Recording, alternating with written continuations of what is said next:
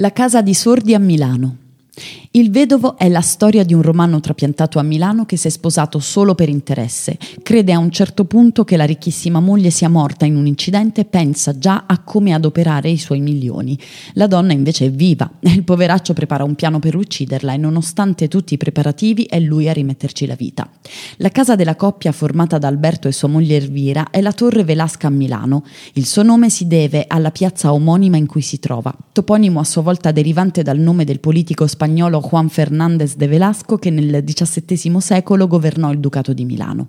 Essendo uno dei pochi esempi italiani di architettura post-razionalista, per il suo interesse storico e artistico dal 2011 l'edificio fa parte dei beni architettonici sottoposti a vincolo dalla Soprintendenza ai beni culturali.